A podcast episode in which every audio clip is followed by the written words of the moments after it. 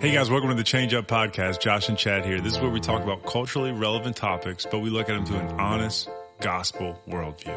Let's get it.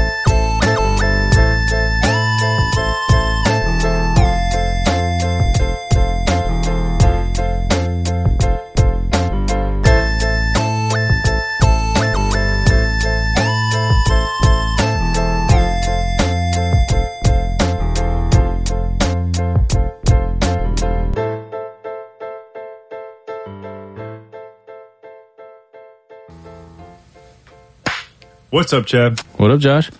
Welcome back Here we are. in the studio. Where'd I go? Welcome back. Where'd I go? I'm back. Oh yeah, that's right. Where'd You you, were go? supposed to say that to me, but I knew you wouldn't. You probably didn't even remember. I was gone for a week. I was I'm at the G3 conference, man. yeah. Throwing up my reformed banner. I'm in the camp, dude. What's G3 stand for? Grace, glory, probably grace, God, and glory, maybe. Grace. You went to the conference? Yeah, but they don't really like talk about it too much. Oh, okay. You just it's like a three exponent. So you don't really see what it means Yeah. unless you look it out. But I saw it one time and it was something like that. Grace, God and glory. Nice. So tell me about the conference. What'd you What'd you take away? What were some of the highlights? Well, I was I was wanting to comment on just the like I was telling you earlier, like the campiness of it. Okay. Because like I haven't been to a conference like that for, I mean, of religious reason or a spiritual reason or whatever. I've been to Mhm. all these like self help conferences, Mhm. but this one was like uh different. Yeah. How so? Well, there was really no reason to be there other than to hear God or hear the word of God Yeah. preached. And so it was really just a bunch of sermons. Yeah. It was amazing. Yeah. But like normally you go and you're like, oh, they're going to teach me how to run my business or they're going to teach me how to Mhm. make more money or, but the topic was Christ and every year they have a different topic. Yeah. And so all these, you know, John MacArthur preached, uh, James White, Voddie Baucham, Steven Lawson, some other guys I hadn't heard of, but they were incredible. Paul Washer was there. Paul Washer preached. His was the best one. Was it? It was, it will make you feel like a little boy and that you're not even a Christian or you're just like a really little one. That's, Yeah. but Which- he, he followed it up. He had a uh, quote. He said, there's no great men of God. Mm, There's only tiny, weak men that are used by a mighty God. that's true. I'll go for that. Cause everyone was praising him for just being amazing. Mhm. And he gets up there and he's like, I mean, I appreciate you saying that, Pastor Buice. That was uh, Josh Buice ran the whole thing. Mm. And uh, he's like, but I am not a great man of God. Just a tiny little run of the litter that God decided to use for Yeah. no good reason, Uh, except for his glory. that is a good reason. yeah. That's a right view. That's right. Yes, it was great. Um, 16 sermons, had some breakout sessions, and uh, bought a lot of books for family worship time. hmm And yeah, it was it was amazing. That's awesome. Can't wait for Shepherd's Conference. I know. It's going to be fun. I met some contacts, so you guys are going to be hearing from some of the people I met. Or they're going to be guests on the show.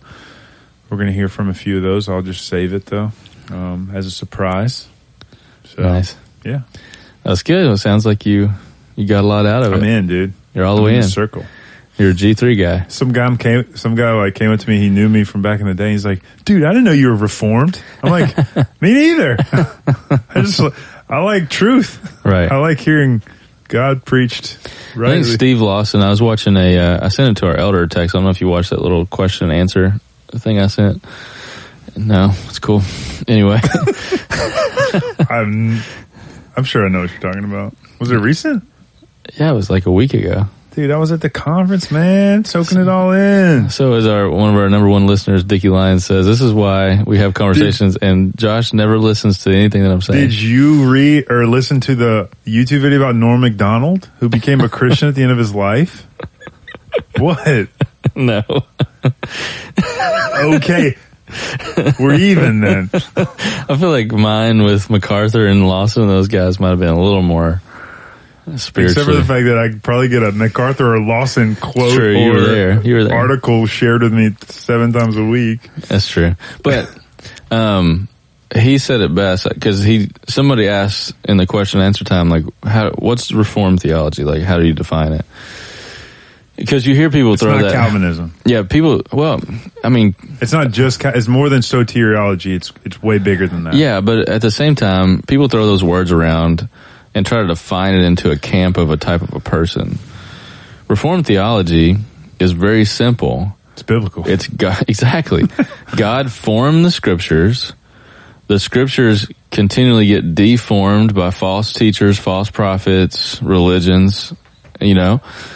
And reformers are ones who are constantly trying to reform back to the purity in the original scriptures. Yeah. That's all it is. they the reformers in the what 1500s Yeah. or whatever had a saying always reforming. You're right. And if I was smart, I would know the Latin. All that means If I was is reformed, we're the Latin. continually trying to go back to the Word of God and do it the way God said to do it by how He said to do it.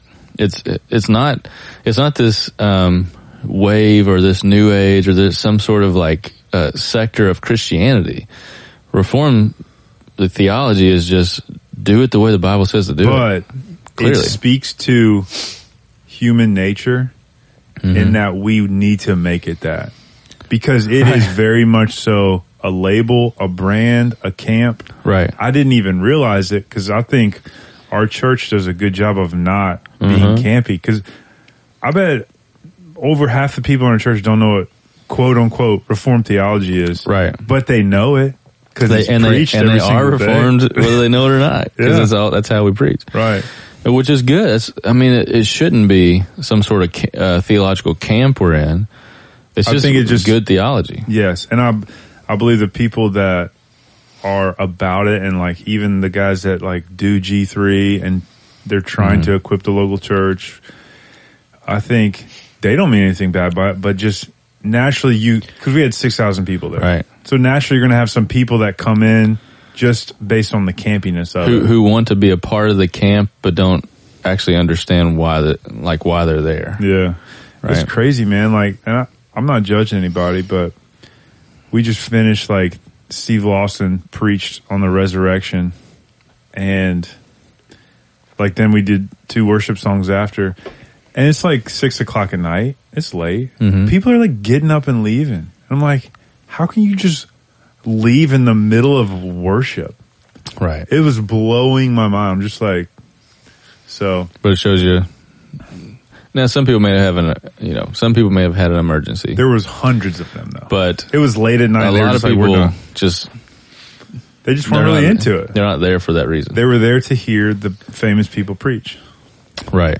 And that's going, but that's going to happen regardless. I know it's just you know.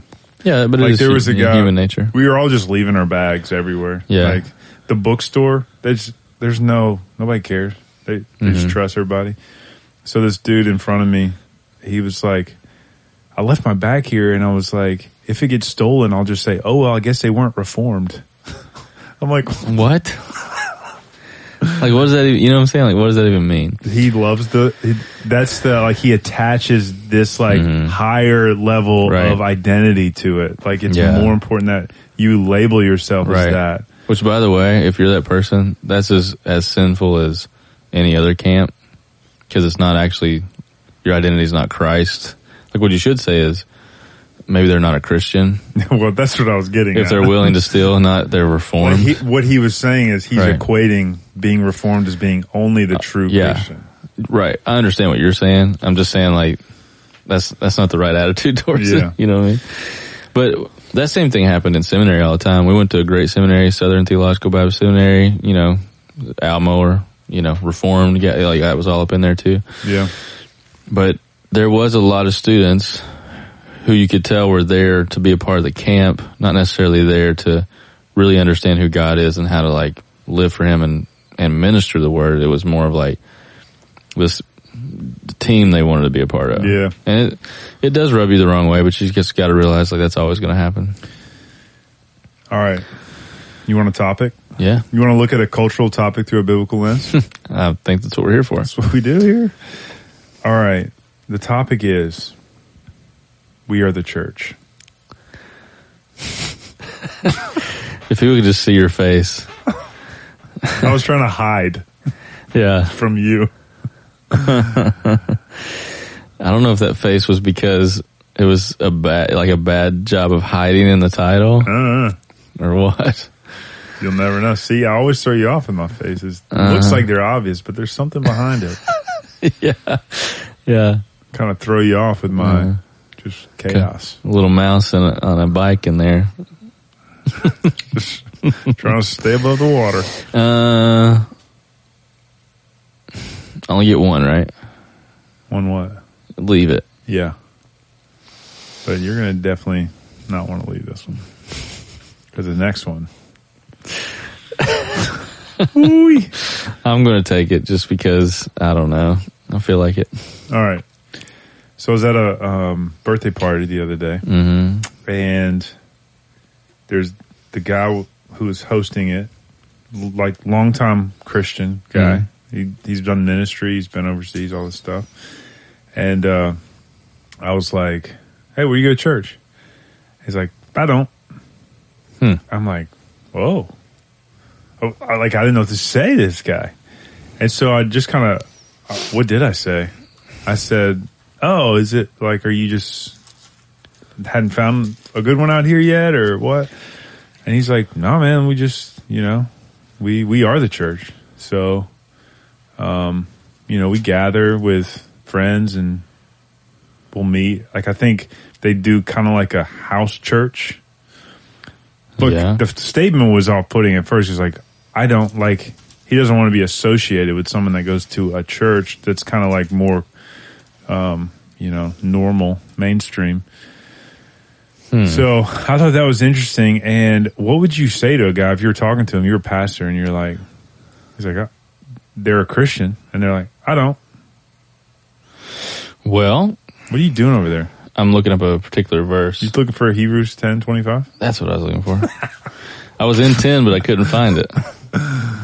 Yes. Let us not forsake the gathering. That's what I, I immediately would say. Hebrews 10 says, not neglecting to meet together as is a habit of some.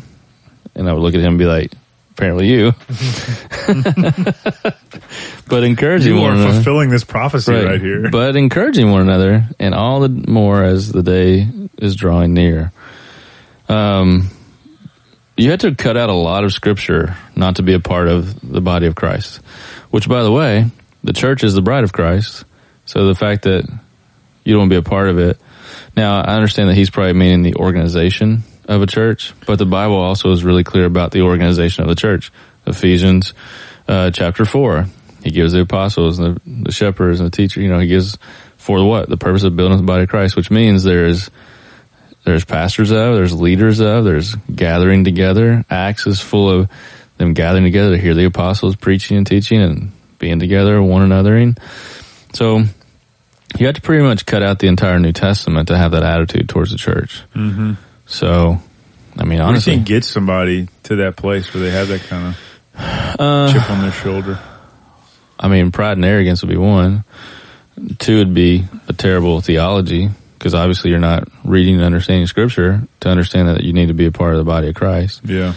And have that going. But then, um, could be church hurt, could be a disgusting, being disgusted with some of, some of how the modern American church is ran, which I understand, you know, the seeker sensitive models or movements or where it's more like a business than it is a church Right. that can I, I could definitely see how that would turn someone off, but that's not an excuse or a right to stop being a part of the church or start defining church in your own way. That makes you just as bad as the the thing that you're rejecting, Mm-hmm.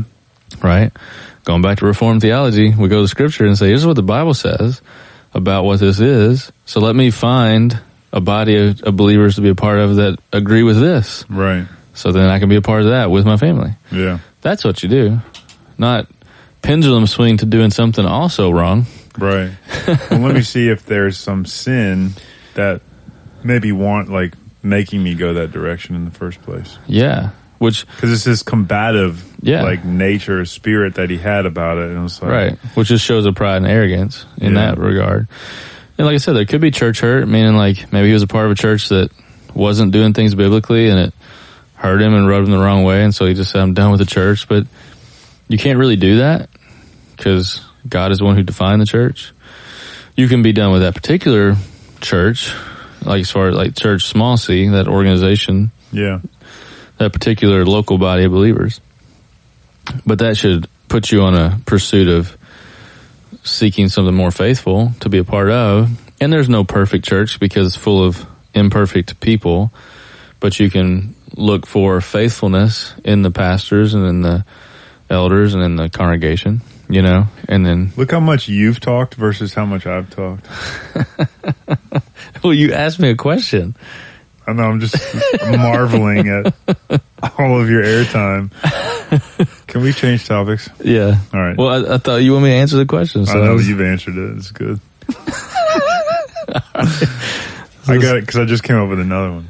Josh is, uh, he got back from G3 and all of a sudden he's got some, uh, I'm fired up. Got some fire in I him. got some new resolutions. Yeah. You want to hear? Sure. No, you don't.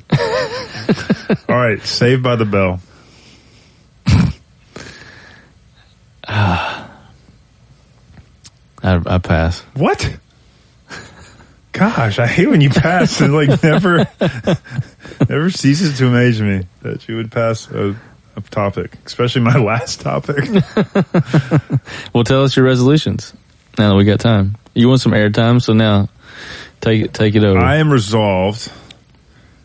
I was trying to think of Edwards' quote. He says, "I'm resolved to study the Scripture yeah. so much that I don't know." Anyways, um, I'm resolved to memorize every,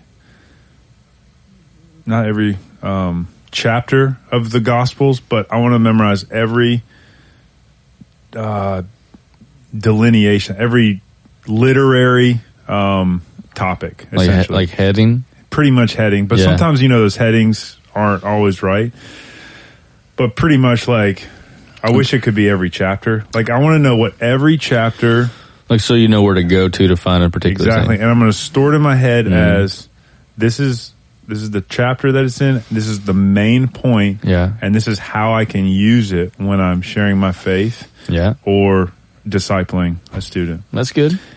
and uh, I feel like the Gospels will be great. And also, like within doing that, I'm going to have to like harmonize them because you know there's like the whole harmony of the Gospels and how they're written. Yeah. Like Mark was written first, then Matthew and Luke a couple years later, and then John was written. Did you know this? Right. 25 years after. Hmm So he basically took those guys and was like, "All right, that's great. Now I'm going to give y'all a little more theology. A little more theology, and he also, I mean, he he talks about the deity of Christ He's going to show, most. yeah, how Christ is divine, Right. And he proves that And he- through the miracles that he chooses to But- list. Right, but also he's the the disciple whom Jesus loved, right? And so he also has a real personal, like it's written in a little bit more of a personal bent Yeah. than it is like a factual. You know, you get a little more, you see that kind of relationship coming out in his writing too, which is cool. Yeah. You know, So that in, t- in order to pull this off, hmm I'm waking up at 4 a.m. every morning. good job, man. No, don't say good job yet. I, like today was my first day and I snoozed twice. these So, are the resolutions. I pulled one from Dickie Lyons. I set my alarm for 4:13 because I can do all things through Christ. Which gives me strength. Oh my gosh. uh, I think it's great, man. I'm yeah, gonna do it. yeah. Listen, if it if it does the trick, it does the trick. So, So when I say four, I mean actually 4:13, yeah, and uh, that'll give me two hours every morning that's awesome. just pray and read. So I'm gonna try to knock that out in the next I don't know three or four Yeah. months. I don't know how long it'll take.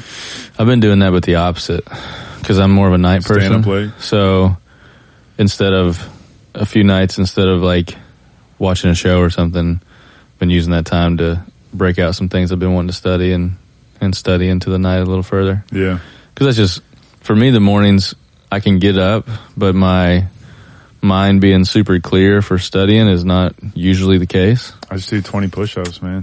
Huh, Get the blood going. in yeah, that could work. quick. I don't I don't exercise before, so that would that would help. Yeah. But night is, you know, the whole circadian rhythms. That's my natural. Like I'm creative and I'm alert. And Marie's an early to bed person, and both my kids go to bed at eight. So I've got a couple hours. I still go to bed at a decent time of like 10, 10.30, and I've still read for a couple hours. right. So Yeah, there's uh, a guy there. I, I'd never heard of him. His name's Joel Beeke. Um, he's the president of the Puritan Reformed Theological Seminary, hmm and probably the smartest guy that was there. Yeah.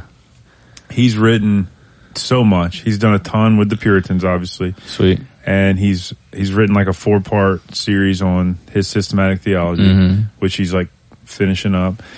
And so we were talking to him, and he is like, you know, we when we went through Oswald Sanders' chapter on time, Yeah. like make the best use of it. And there was that example of the guy with the stopwatch that he's like, all right, we got four minutes. He walk around the block with his son, and they Mhm. They talk about politics for four minutes, and just like his whole day. And so that's how this guy is. And he says he works until midnight Mhm. every day, and then he goes and gets in the hot tub with his wife until one. Then he goes to sleep and he wakes up at five a.m. every morning. Wow. Like he sleeps like four or five hours a night. He works late. His He's- wife's a late late person too to be in the hot tub at twelve. Yeah. Well, he so basically he works all day and then he comes home for dinner, visits with his wife. I don't know if family like where that like his kids are probably older and out of the house. Yeah. And then he works. He goes back to work until midnight. He works eighty hours a week and uh, doesn't think- sleep much. And he comes back and the wife's like, "Yeah, I get in the hot tub at Yeah. midnight." She's a ride or die. yeah, I like that. So that just inspired me. Like Maria, if you're listening, we need to get a hot tub and we're going in at midnight.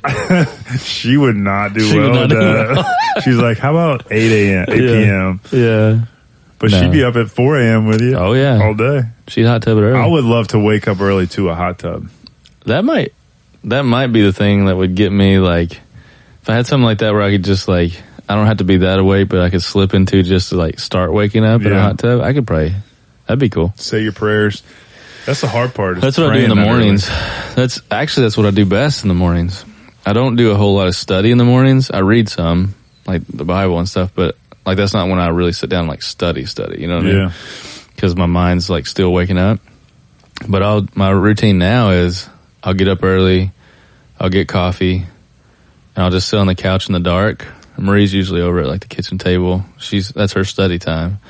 But I'll just sit on the couch with my coffee with my eyes closed and I'll just start praying. But I won't go back to sleep. Like Like you can keep your mind. yeah, I just like start thinking through all the things and just start praying. That's like the best and that kind of starts waking me up. That's great. Yeah. But anyways, listening to him and even like when we talked to him, it was really my friend. It wasn't me, but I'm just trying to make the story first person. He's like, Hey, Make everything about yourself. well, just, I don't know, my friend did this, whatever, but now it's the cat's out of the bag. So, so he, anyways, he was like, Hey, can I ask you a question? Cause this, we're at a conference, Yeah. people everywhere, everyone's wanting to talk to him. He's like, yeah, but you got to go to the bathroom with me. Cause he's like, I'm not going to waste a minute. Like, I have to go to the bathroom. You can walk with me and ask me your question. And then when we're back, and then like, that's basically how it went down. And he said he was like sprinting over there. Like, he was just like, but he explained how that's how he runs his life. Like, Yeah. he doesn't waste one minute. And he even told him that story. He's like, that's why I asked you to go to the bathroom with me because mm-hmm. I know we could talk while I'm walking way over there. Yeah. You know, so it's like, anyways, that just like, yeah, I need to be more, more dedicated to this. Yeah, Ephesians five tells us that, like, to, like, to number our days because our days are evil. Like to be, Make the best use of your time. yeah, make the best use. And it's crazy too. Like you can, like when you're doing sports, when you're like, when I was in the military, it's so easy to wake up early because you got guys waiting for you, Yeah. depending on you. Yeah, But I got God waiting to pray with me in the Mhm. morning, and I like don't wake up. So it's like the fear of God over the fear of man. yeah, So I'm just resolved to remedy that. that's good, man. Hopefully that encourages others. Encourages me. I mean, But you got to ask me now every week and see how I've been doing it's funny because like, because I, I need the fear of man. well, I listened to that story, and I'm a pretty like diligent, hardworking dude. But I'm like, gosh, I don't, I don't have like every minute down to like, Not like, even close. You know, what I mean? I'm like, man, he doesn't have kids though. Like they're probably grown. Yeah, but still. He's 70 years old. But All right. Well, let's get to our topic. We wanted to um, to talk about scripture, so I'm going to start us off with this. Uh, what rule has God given to direct us how we may glorify and enjoy Him? And actually, I meant to start off with the first one, which is this: What is the chief end of man? to glorify God. Okay, now, what rule has God given to direct us how we may glorify Him? to study and understand the scriptures. Yeah, that's it. Yeah. The actual answer for The way the, the way you were like asking that, like made me feel like it's a trick question for a second. so Sorry. Westminster says the Word of God, which is contained in the Scriptures of the Old and New Testaments, is the only rule to direct us Mm-hmm. how we may glorify and enjoy Him. So, which really answers our question, but I want to just expound on it. Well, yeah. Are sorry. the Scriptures enough for us to live out Right. our lives? I like how you asked that. If you think of it, let me just make it real simple. 'cause that's how I like to do things, right? Just think of it this way. If, let's say Josh is God in this uh, analogy. If, if your chief end is that everybody glorifies you, and then you tell everybody how to do that by writing it down for them, wouldn't it make sense that everybody just read that and know what you said? Hmm. Right? Yeah. Well, that's exactly what God did for us in the scriptures. So it's crazy to me, it just in very simple, in very simple terms, why we would think that we would need to do anything differently. God is not a God who is one of confusion. It's not God's goal. God's goal for his people is to glorify him, know him, worship him, understand what that looks like, what that means, so much so that he spent centuries writing it down, pursuing us, all those things. And so to think that in our Christian life, taking that example of the guy who says why, you know, his whole idea of church, it's just obviously someone who hasn't sat down and come to the Lord, come to the Word and said, God, what do you want from me? Mm-hmm. Which is the first question, right? And then God has said that in His Word to us. And so we read it, understand it, do it, right? Right. So I'm just saying that very simple terms because that's kind Well, of, well, we get all, you're right. We get off on the first question. What is Right. the chief end of man? Right. And I think we had this idea that the chief end of man is for us to, for us to be glorified, for us to Right. feel happy, to be, Exactly. to enjoy our experience, our circumstances, our life. and that is the theology. So that- you, the Bible doesn't help you with that. No. And and that is the theology that is taught in our average American churches right now. Seeker Right. sensitive movements, prosperity gospels, God exists Even for your benefit. even charismatic movements, even faith healers. It's all about it's a man centered theology of God loves you and wants this for you, wants you to have this, wants you to be this. And it's all about yourself. Which there's a reason why it never actually fully satisfies and no one ever actually gets to the place they th- think they're going to get because that's not that's not what God said at all. Mm-hmm.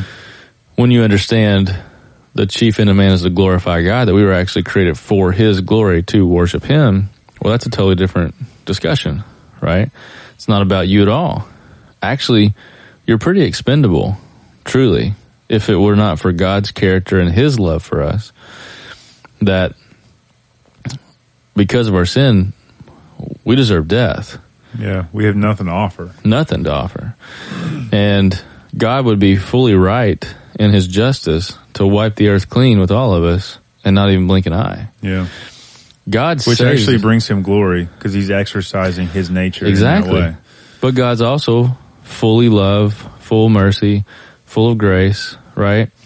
And so he reconciles that nature, his wrath, his justice, his grace, his mercy in a person in Jesus Christ, right? That's what the gospel is, is God punishing sin basically in himself through his son, defeats sin and death, and rightly expects everyone if to worship Christ, make him Lord in order to be restored into that relationship God created us for in the first place.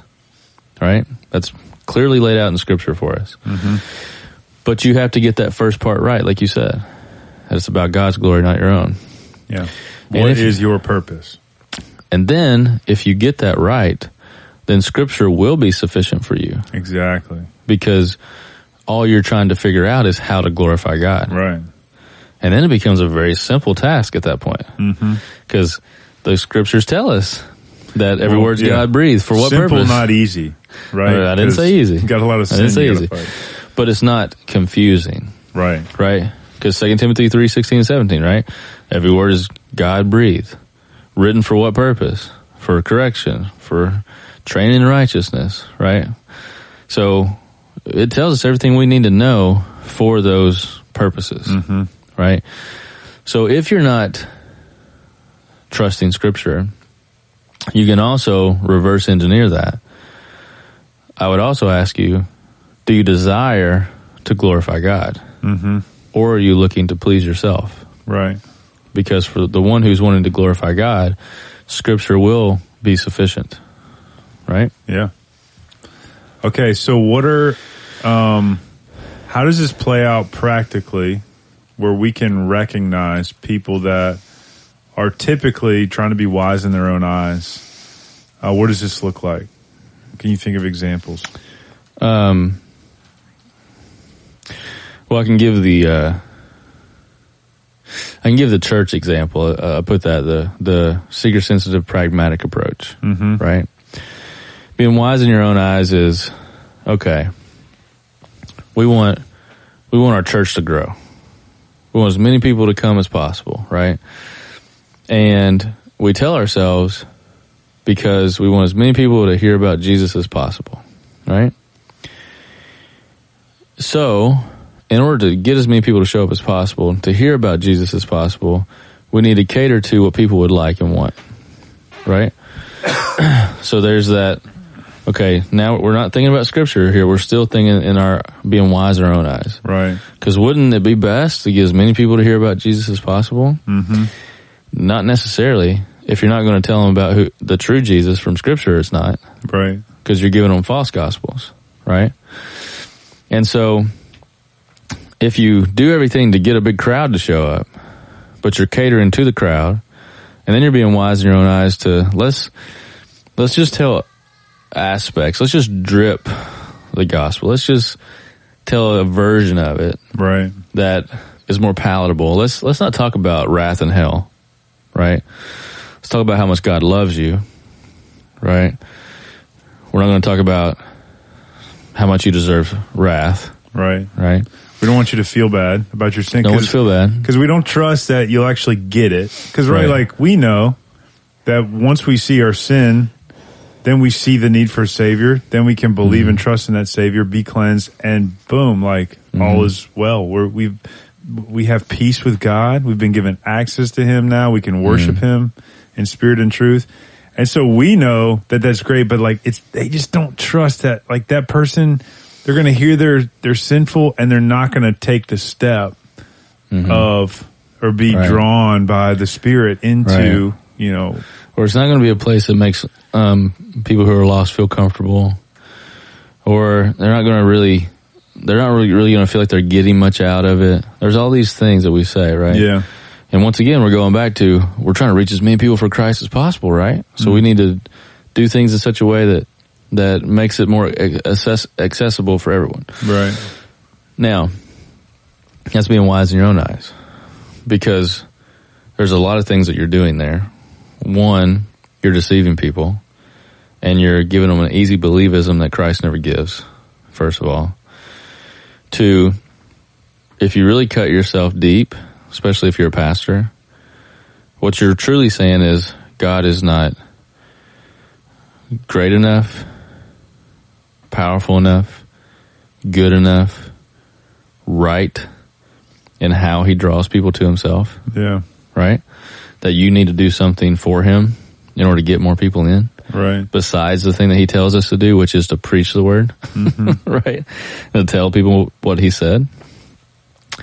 And we're also ignoring the realities of what God and what Christ has said that, that this will be a hard truth that, that if they hated me, they'll hate you, that not everybody's going to want this or accept this, and that God has to open their eyes to it. There's nothing you can do to get people in.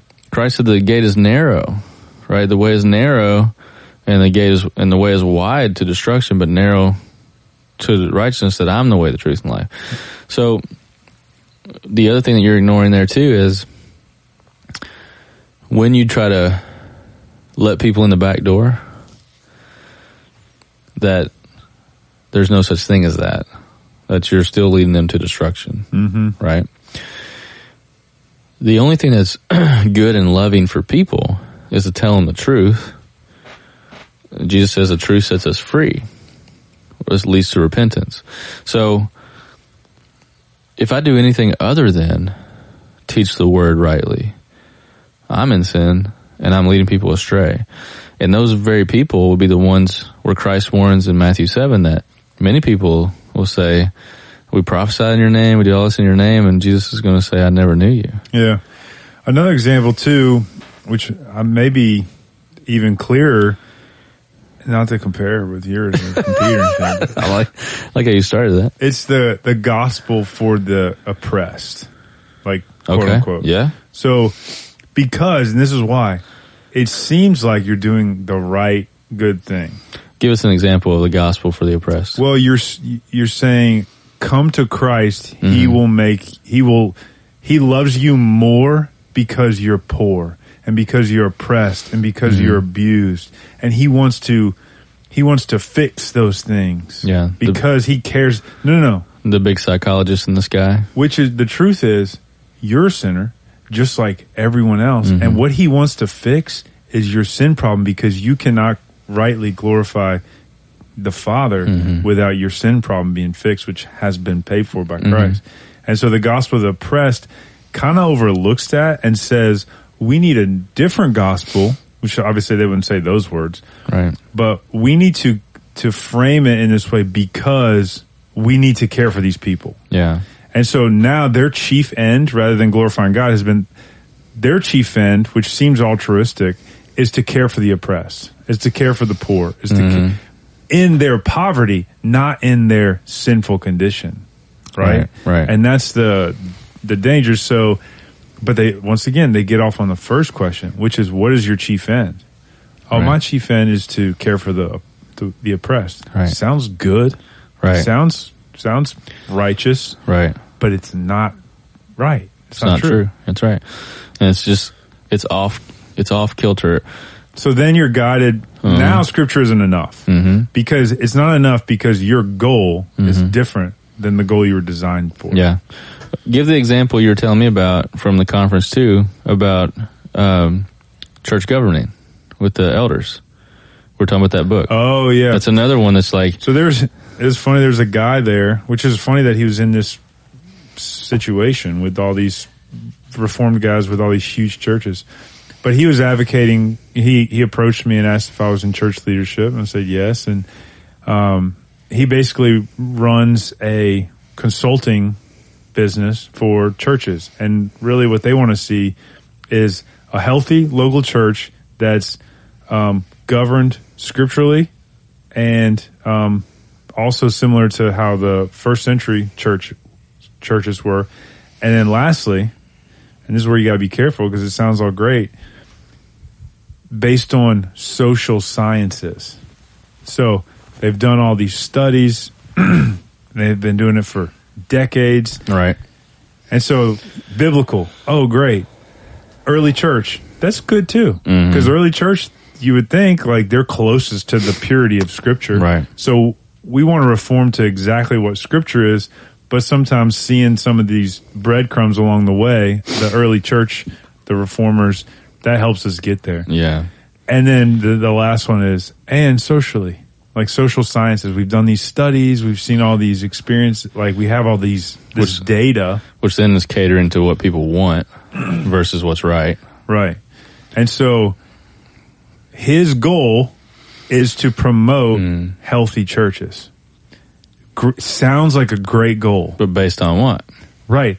But your goal should be to glorify God within the local church based on your adherence to scripture. Right. And so it's it's just so slightly off. So what we would say is if the chief end of man is to glorify God and he's given us his word to show us how to do that, then to have a healthy church would be then to go to scripture, study and understand what God set up for the church and do it what he said. Yeah. and then it'll be healthy. And honestly, a lot of what he said was was cool. Like I think, other, I mean, whatever. Not get, not really wanting to get into the details because it's kind of boring. But um, we were on the same page, but from a different premise. And so when I was talking to him, it just felt off, Mhm. and that's why because he was saying what seemed right, but from a wrong motive. Right. But, it, but in his and his end thought wasn't right. Right. Right. And that's where we kind of parted ways because it's like, well, I disagree with that. I guess it's just a opinion. But really, It's not opinion. it's because we had two different motives Right. in that. But also what you disagreed on was an opinion. His was wrong biblically. Yeah. But he felt like there was gray area to work with there, which just showed a lack of understanding of the scriptures. I guess what you're talking about is the elder ruled. Yeah. Elder led versus elder ruled. Right. He was like, no, you gotta, this is what he said since we're talking about it now. Yeah. He's like, elder ruled is not good because you gotta give your people some buy in because, um, if they don't have buy in, then they're gonna leave. Yeah. And I'm just thinking in my head, like all of the decisions that we've made. And the then you just and you just say to him and say, "Hey, scripture reference and in verse, please help me help me see that." well, but you, what he was saying was from an opinion. I know, You, people want buy-in. but that was my Well, point. where'd you get that from? Right. Yeah. right. That was my point, though. Like, I hear you. I understand that people want buy-in, but God has made it clear in the scriptures of the need for elders and how elders are supposed to run the church. Right. Right? It's like it's the same thing with marriage. I'm doing the marriage workshop right now. There's a lot of those same kind of thought processes in marriage Right. because don't quite like the husband being the leader, don't really quite like the wife submitting. Mm-hmm. How do we change that? And it's like, Can we just do it this other way because it would feel a little better? but God set it up. Right. So I understand it doesn't feel good, but that doesn't matter. Yeah. It's not our job to decide what makes us feel good. Our job is to decide what glorifies God Yeah. and how we submit and repent to what He says. Dude, and that's that's really the heart of our podcast, looking at culture through a biblical Yeah. Mm-hmm. worldview. You really have to train yourself to think that way. Not Right. is this right? Right. But is this because right could mean a lot of different things. Well, like, no, yeah, no. we want it to be right, It But- should be right. I, Yes. I know. Where, I know where you're going. but right could mean different things. Well, no, no, no. Right means right because it comes from truth. But the world defines things differently in their wise in their own eyes. Yeah, I guess it it would be more accurate to say, does this feel good? exactly. Right, which we know that's wrong. yeah, because right is whatever God says. I know, but people will say, "Is it right?" And th- what they'll think in their head is, mm-hmm. "Is this acceptable? Will this work out for me? Right, so- will I be happy?" So pragmatism. Yeah. You and you're correct in what you're trying to say. Oh, I know. I'm just saying to define it I'm always right in my own uh, ass. to define it correctly. God's word is truth, so whatever God says is right. So our our job as believers is to come into what He says constantly. Okay, I I'll say it again then. Even better, more clear. Just trying to give you some clarity here. The Christian will say, "Will this work out?" Yeah, Instead of saying, "Is this right and true There based on Scripture?" there you go. It's Yeah. a mouthful, but that's kind of the Yeah. that's the constant like battle we're in in this Mm-hmm. Yeah. world, living in a non-biblical worldview Mm-hmm. world. yeah, We have to Romans twelve two be tra- Mm-hmm. not be conformed to this world, but transformed by the renewal of our mind. Yeah. that's what that means. All day long, you're renewing your mind through that Absolutely. mental exercise Absolutely. of is this scripture? Is this true? Yeah. Is this right? Yeah. Will this work? Oh wait, that was wrong. Got to go back to this. Absolutely. Proverbs 1, 1 7 is one of my favorite verses because it says, the fear of the Lord is the beginning of knowledge. Mm-hmm. So you don't even start to understand what's right until you fear God first. Yeah. S- submit to Him, glorify Him, worship Him, and then you'll have knowledge, which then means I'll submit to what He says. Yeah. Right? and be able to understand Absolutely. wisdom and knowledge, which comes later in that chapter. Let's go back to the marriage workshop, just as an example, because we talked about because in our culture that the whole roles of husband, wife, all that stuff's always being challenged.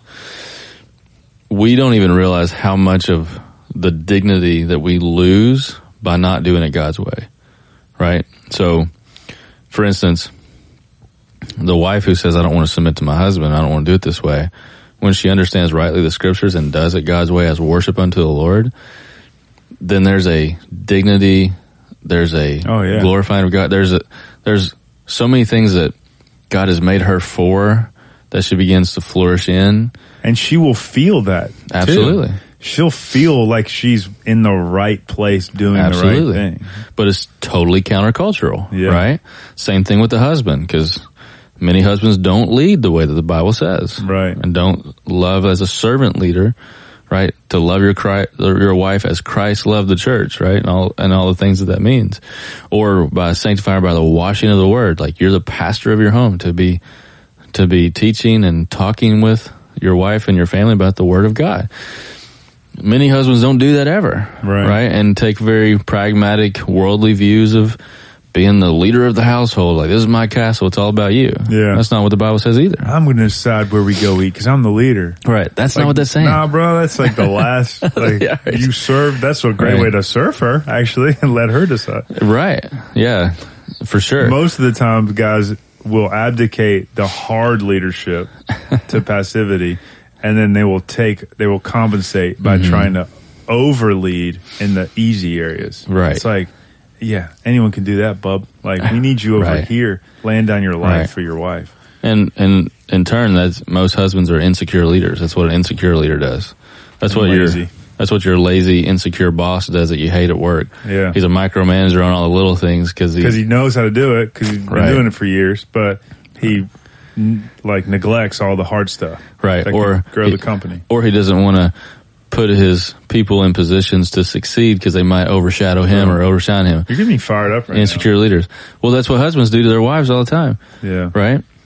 Because they're so, um, which is why wives kind of resist the submitting to your husband, Right. Because they don't trust their husband. right. But then if both, as unto the Lord, do it the way the Word of God says and repent equally and and step into the roles God's called them to and trust God because they're going to need His help to do them.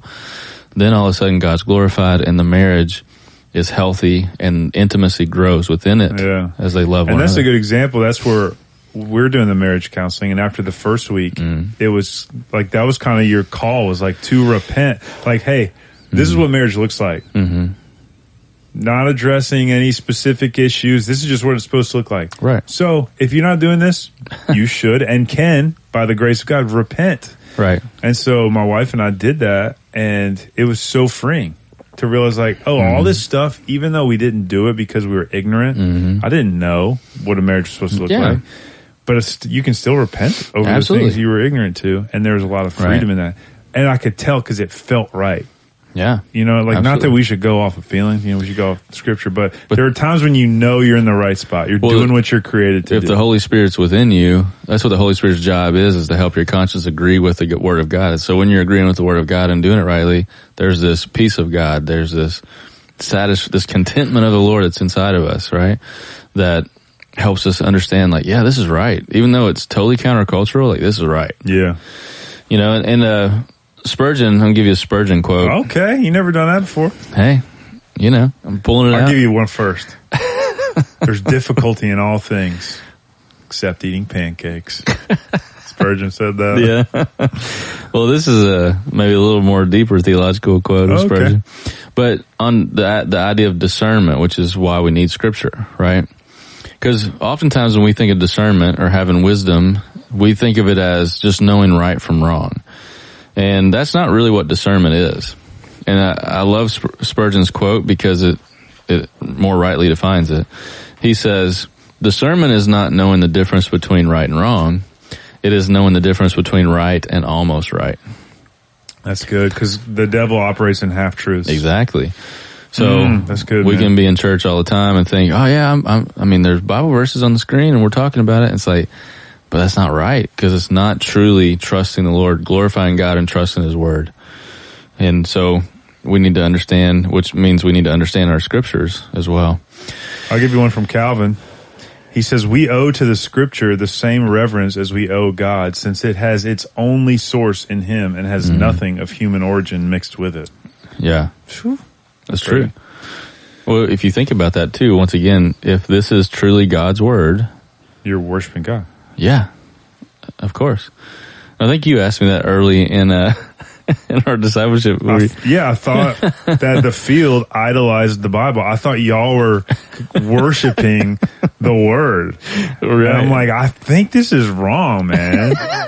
what was I thinking? I was just trying to think about like, like I didn't, I wasn't Sure. trying to glorify God. I laugh, but I mean, there's a lot of people that would say that about us, and it's like it's almost it's such a ridiculous thought when What you really understand Father, it. Son, Holy Bible or something? Yeah, it's really like, oh, you guys are about the Father, Son, Holy Bible, not the Holy Spirit, because the charismatics think that the Holy Spirit's all about all these great Feelings. and- feelings and gifts that you get, which it's a total dis, you know misunderstanding of who the Holy Spirit is. But but yeah, we should be about the Bible because it's God's word. How you how else do you have a relationship with your Father other than talking to Him or listening to what He says? Hey, you know who you else do. was all about the Bible? Who's that? Jesus. yeah, He was the Word Himself, and He was all about confirming it. Well, he starts off his Sermon on the Mount Mm-hmm. and ends it with two statements that bookend that sermon Mm-hmm. with the importance of the word. He says in Matthew five seventeen, Do not think that I came to abolish the law or the prophets. I did not come to abolish, but to fulfill. For truly I say to you, until heaven and earth pass away, not the smallest letter or stroke shall pass from the law until all is accomplished. Whoever then annuls one of the least of these commandments and teaches others to do the same shall be called least in the kingdom of heaven. But whoever keeps and teaches them, he shall be called great in the kingdom of heaven. For I say to you that mm. unless your righteousness surpasses that of the scribes and Pharisees, you will not enter the kingdom of heaven. So he thought very highly of the word. Yeah. Yeah, the the Reformation principle or the reformers back in the day um, made the claim of sola scriptura, right? Like scripture alone. They had a they had a few different solas. God alone, Christ alone, scripture alone. Yep. And Really, this, was, yeah. this has to do with the sufficiency of scripture, right? That the scripture is sufficient for everything that we need to live righteously before the Lord. That's what 2 Timothy 3, 16 and 17 are all about. I'll just read them. All scripture is breathed out by God and profitable for teaching, for reproof, for correction, and for training in righteousness, that the man of God may be complete, equipped for every good work. So if the chief end of man is to glorify God, his scriptures give us everything we possibly need to know to achieve that goal of glorifying him, Right. right? So So we got to get the goal right. scripture is sufficient. Yeah. Now, you may be asking, what does that mean? Scripture speaks on everything in the entire world. No, No. never make that claim.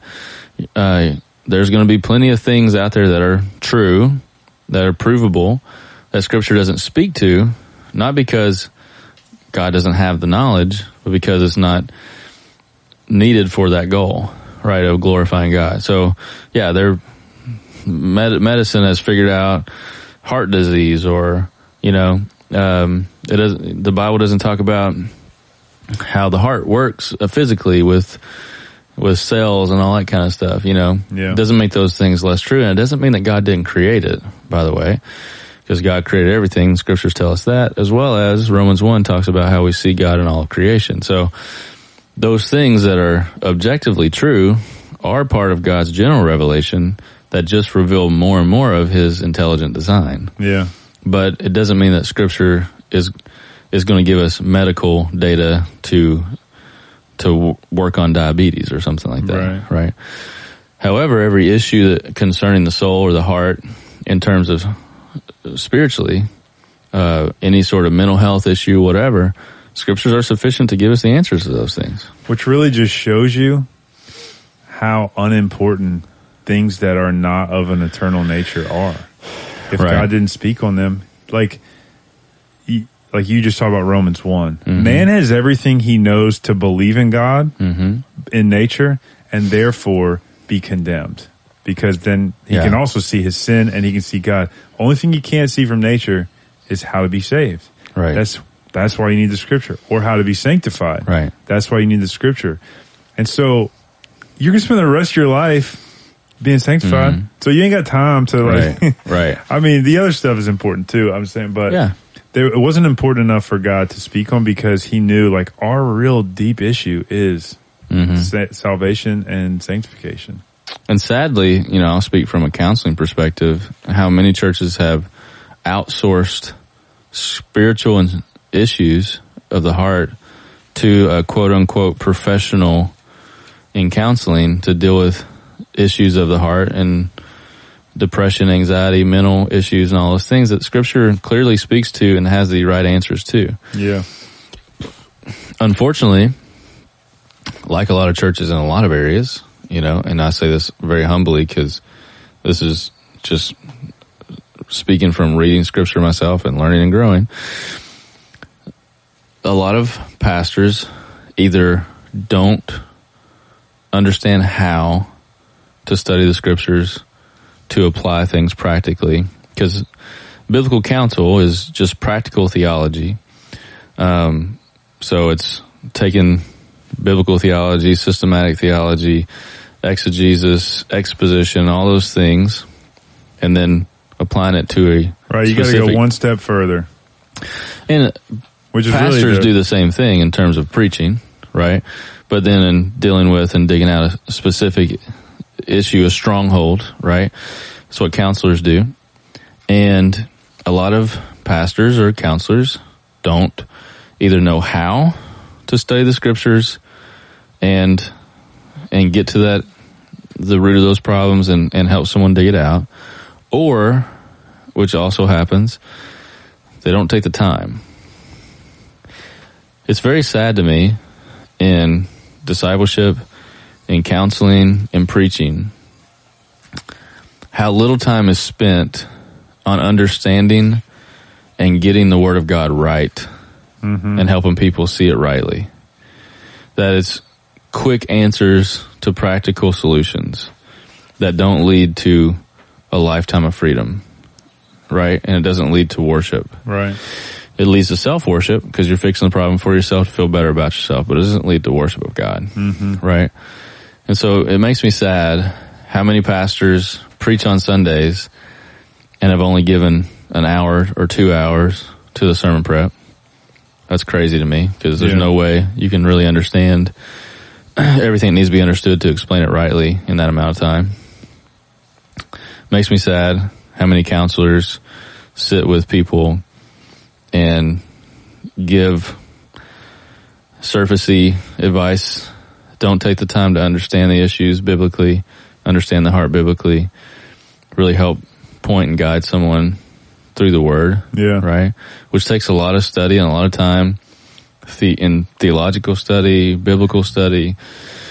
Um, But I can so see how easy that is in the counseling world. It's like you immediately think your chief end is just to make this person feel better and stop Right. having the symptoms they're having. all right. When really it's like, no, this person is made in the image of God and Mm-hmm. they are potential Yeah. worshipers of God and Well, they are, glorifiers right. of God. They're already worshipers, but they're not, usually not worshipers of God. Right. And, and when when you have a spiritual stronghold or you have an emotional stronghold, it's usually a result of a lack of worship of God and rightly. But know? when you start at the right place, you can so easily like, we got to get this person worshiping God. That's the Yeah. only Right. thing that matters. right, which then makes it actually pretty simple, not easy, simple in terms of how to approach an issue and how to help guide them back. Right. right? I, I tell our, you know, I teach our volunteer counselors who are getting their ACBC, and we have a twice a month we do a mentorship training where we go through case studies, or I'm teaching them additional theology, or they have the additional reading assignments. And one of our uh, analogies that we look at is uh, I, I draw like a mountain, and at the top is worshiping God, and that's where we're all supposed to be biblically, right? But a lot of times people come to us and they're on, they're on all different parts of that mountain in the wood. They're just lost, Yeah. right? Our job as a counselor is to understand that so much and to understand how to get them from wherever they're at to the top of that mountain where worshiping God is, right? So then when you enter into their circumstance, their heart, you can clearly see, okay, here are all the issues. Here's where, you know, it's, we got suffering here. We got sin here. We got all this stuff. And we're able to sit down and map out a plan with them, help show them where we're at, why we're here and where we're going, and then give them steps of homework, working towards repentance and getting to the, where we're supposed to be. Yeah. Like that's the, that's the job, right? Right. But uh, it's only that sim- I can only lay it out that simply in an analogy when I understand where we're trying to go. Yeah. But you have such an advantage over any other counselor because what what business coaches do, and I'm sure a lot of secular therapists do as well, Mm-hmm. is try to. f- They probably spend a ton of time trying to figure out what the person wants. Oh, Remember, yeah. that's the question. What do you want? Yeah. I don't know what I want. What's your goals? Well, you already know. what would make you happy? Hey, I already know what you want. You don't know it yet. Right. But you want to worship God. Right. Like you want to treasure and worship God. And uh, I can help you with that. Mm-hmm. Yeah. That cuts out so much time. Oh yeah. And right now you don't think you want that, but that's what you actually are built Right. for. That's what you're designed to do. Yeah. You don't even realize it. That's a huge advantage. For sure. And that's what helps like okay, now we can understand what's going on. We can explain you know, the sin, the idolatry, what's happening. And now we can actually lay out a plan of repentance and growth and worship, right? And um, that's so countercultural, but the only the scriptures give us that. I only know that because of the scriptures, Exactly. which goes back to the original point of this whole podcast. Scripture is sufficient for everything when it comes to worshiping God in righteousness. Yeah. Are you enough? No. Is scripture? Yes. Yeah, because it's the words of God. Like once again, it just makes complete sense. If the chief end of man is to worship and glorify God, then the way to do that is the way God says to do that, and that's in the scriptures. Right. you know? All right, one more quote and we can end it. R.C. Sproul, if the Lord God Almighty opens his mouth, there is no room for debate and no excuse for unbelief. Scripture is the word of God and everyone is duty bound to submit to its authority. That, that kind of pushes more into the authority of Scripture, which is a whole nother topic, but maybe not so much. Well, it's the same topic because if if it's sufficient, It's, it's, It's- enough if you're willing to submit. it's sufficient because it is the authority because it's God's word Yeah. because God's the authority. Dude, that's circular reasoning, man. Just stop it. I'm not going to buy into your cult. Listen, it it really clears up a lot of junk, though. The we'll kind of end it this way. There's so many half truths out there. Once again, going back to that Spurgeon quote, discernment is knowing the difference between what's right and what's almost right. Yeah. And God is not a God who's trying to confuse us at all. Satan is, sin is. Mhm. All confusion comes from Satan and sin, trying to distort, trying to confuse. hmm So to make it very simple, if you want to be aligned with the Lord and worship God, then read, study, understand His Word, and do it. Yeah. And you will. Right. It's as simple as that. Not easy, but simple. Right. Yeah, there's a lot that goes into that. We may maybe break into some some more of that, and even like why Mhm. you because some people may not trust scripture, so we could maybe talk to some of that stuff. But that's enough for today. So thank you everyone for listening, Mhm. and uh, we will talk to you next week. Later. Later.